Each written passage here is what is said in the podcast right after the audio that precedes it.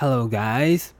This is Learn Japanese with Subaru, and today we're gonna talk about another important topic, which is how do you say where in Japanese?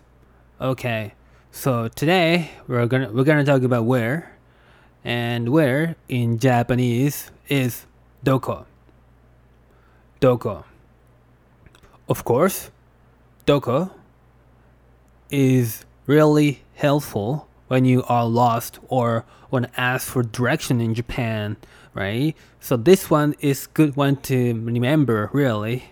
Might be coming handy when you're lost in Japan someday, right? And let's go over some examples here. First one, where is Tokyo train station? Where is Tokyo train station? 東京駅はどこですか東京駅はどこですか Right? It's, it's simple. Uh, where is Tokyo train station?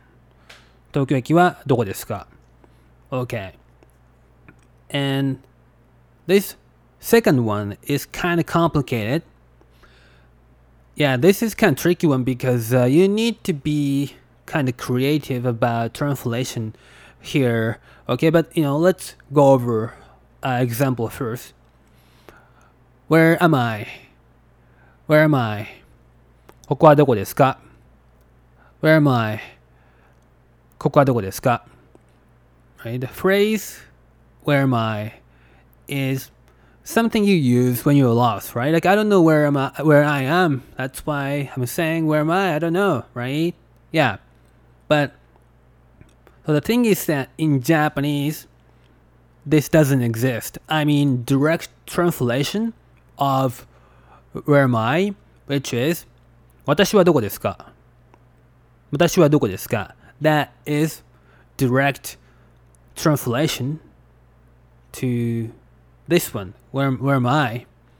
But again, 私はどこですか uh, That does not sound natural in Japanese whatsoever. Nobody says this ever in the history of Japanese language, possibly. You know? And so that's why I said, ここはどこですか Right? Where am I? In Japanese is ここはどこですか But when you just, uh, let's say when you put ここはどこですか into Google Translator, whatever thing they have, then English version or English would be where is here? Where is here?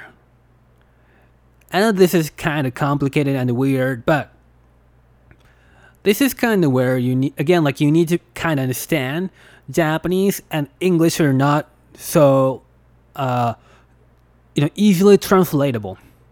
You know, you have to think before even you translate into one or another, one to another. I mean, you know, and uh, this is kind of where that thing emphasizes, you know.